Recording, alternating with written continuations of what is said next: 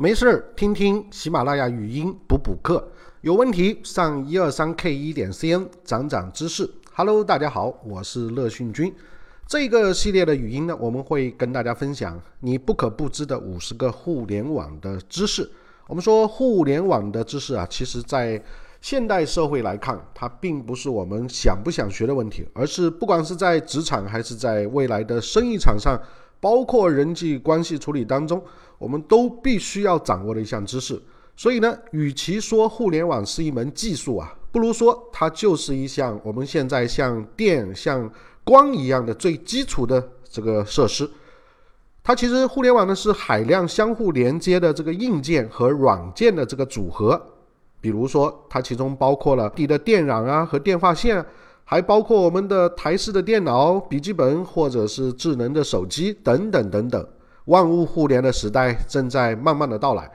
互联网正在将世界上越来越多的计算设备连接起来，非常有意思。我们说这个世界啊，其实是可以用数学来建构的，数学就涉及到计算，所以我们说所有的计算的设备都连接起来之后，未来会成为一个云计算的海洋，所以需要掌握一些互联网的怎么来，未来会向什么地方去的这样一些知识。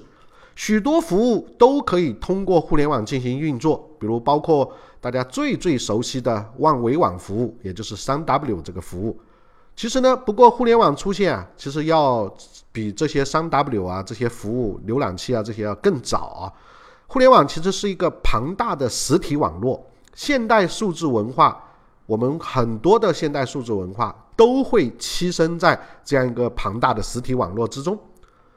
我们说互联网的历史啊，其实可以追溯到冷战期间美国推出的这样一种通信网络。在一九五七年的时候，前苏联发射了斯普特尼克一号卫星，这个卫星呢是首个围绕地球运转的这个人造物体。在对手成就的这样一个刺激之下，美国就开始投入大量的资源研发新型的通讯技术。他们的主要目的其实就是要研制出一种哪怕大部分系统被破坏，依然能够维持运作的这样一个通讯网络。所以从这样一个研发的基点来看啊，它就是没有中心的。一九六八年，美国发布报告《资源共享计算机网络》，这个呢就标志着这些早期研究已经达到了高峰。这份报告为基于分组交换系统构建。我们说，世界上第一个计算机的网络就奠定了基础。在这样一种系统之下，所有的机器之间的传输数据都被拆分为很小的信息组，我们所谓的分组也叫信息包。那么，首个建立在这样一个技术之上的计算机网络呢，其实是在一九六九年就已经开始运作的阿帕网。这个网络最初其实只有四个站点。分别呢是位于加州大学洛杉矶分校、斯坦福研究院、加州大学的圣巴巴拉分校以及犹他大学。在一九六九年的时候呢，美国的国防部就开始创建了阿帕网。那当然，阿帕网的这个第一任主任呢，就拉了很多的当时有名的这些科学家，比如说啊拉里啊。那阿帕奇、阿帕啊，不是阿帕奇，阿帕网的这个发展啊，后来非常的迅速。一九七零年呢，它的这个触角就已经延伸到美国的东海岸。一九七一年，历史上第一封电子邮件在阿帕网当中发送。到了一九七三年的九月，全美国大概已经有四十台设备连接到这样一个网络当中，某个设备之间计算机文件传输办法也就开始实施了。当时简称文件的传输协议，也就是 FTP。一九七四年的十二月，互联网 （Internet） 这样一个词首次出现了，出现在了像文顿瑟夫啊、约根达拉尔，还有呢卡尔桑蔡恩的一篇论文当中。Internet 呢，其实是由 Internet Working 这样一个词缩写而来的，用来表示当时已经初具潜力的这样一个革命性的构想。也就是一个全球性的超级通信网络，该网络呢是由采用相同的协议与共享信息组的很多的这个机器网络汇聚而成的，这样一个万网之网的概念，大概就是我们现代互联网背后的这个核心思想。那么在这个地方，我们要补充一个小 tips，也就是我们经常会说，现在我们的互联网其实它是有网址的，那么。我们补充一个，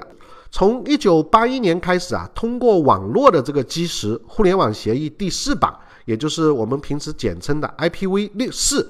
每台接入互联网均配有一个独一无二的数字地址。然而呢，由于互联网资源剧增，IPv 四的数字地址就已经接近枯竭了。这样一个系统只能支持四十二亿个不同的这个互联网的这个地址，也就是我们通常所谓的三十二位的二进制数字的最大值。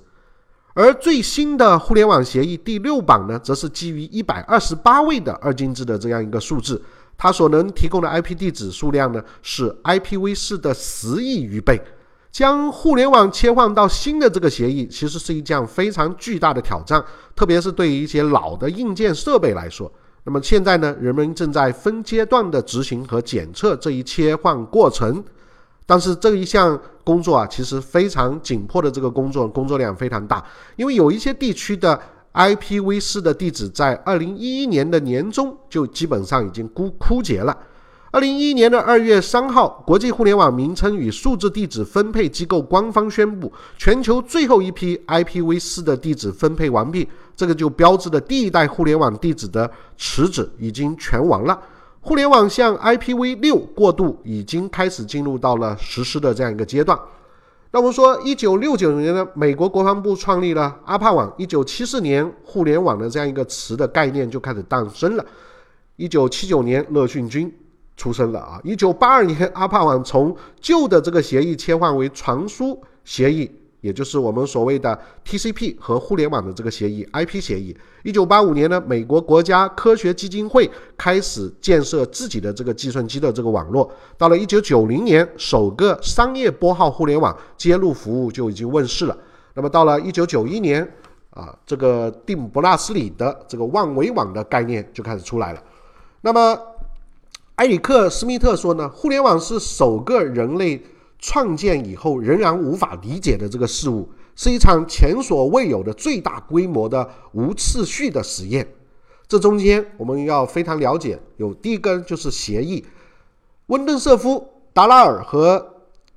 桑蔡恩在一九七四年的论文当中构建出了未来互联网的两个核心概念，一个是互联网的协议 IP，一个是传输控制协议 TCP。这些协议呢，为计算机之间的数据分组和传输提供了精准的规范。这些协议通常简称为 TCP/IP 协议。理论上来说，采用这些协议的计算机都能够相互的沟通。互联网协议会确定数据的传输路径，来连接特定位置上的计算机，也就是日后所谓的 IP 地址。而传输协议、控制协议呢，则会准确确保数据分组，以一种可靠而有序的这个方式来进行传送。这里面我们就会有信息包的这样一个技术。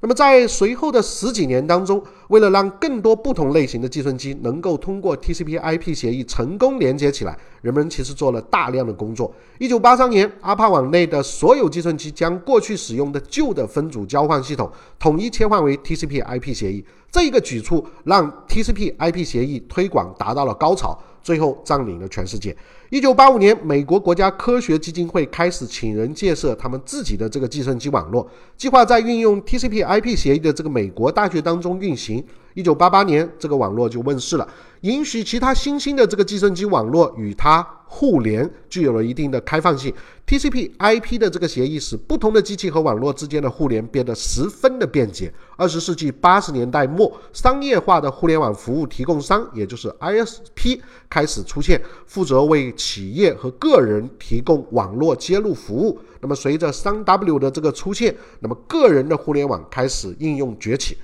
这中间，我们还要了解一下互联网的这个成长。到了二十世纪九十年代初期，在大学和科研机构的主导之下，世界大部分地区都开始独立使用基于 TCP/IP 协议的计算机网络。那么，TCP/IP 协议呢，使得该网络之间的互联啊、文件啊、还有数据分享以及电子邮件的这个收发都变得非常的方便。然而呢，直到一九八九年。蒂姆·伯纳斯里发明出了万维网之后，那些可以应用于互联网当中的工具才真正开始服务于寻常的计算机用户，而非仅限于学术和科研机构当中。在整个九十年代，互联网用户的数量平均每年增长一倍以上，这个趋势直到了二十一世纪才有所放缓。所以，据估计啊。到目前为止，全世界应该已经有三十亿的这个网民，三十亿以上的这个网民，可以说几乎全世界一半的这个人口都是互联网的网民。那么，听众朋友们要注意一下，中国是哪一年接入到这个网络呢？是在一九九四年啊。我们最初啊，其实都是用来研究什么高能物理啊这样一些。那么，自从有了这个万维网之后，那么普通人就可以登录了。那么，随着万维网的这个出现，以及网站和浏览器技术的这个迅速普及啊，互联网开始扮演现在广为人知的这个角色。真正的全球网络，通过并且通过日渐普及的计算机的设备，互联网将越来越多的个人和国家连接了起来。然而呢，互联网的这个未来其实并非一片坦途，它仍然有赖于国家及个人之间的持续合作，也有赖于硬件，比如线缆啊和服务器这个持续的建设和升级，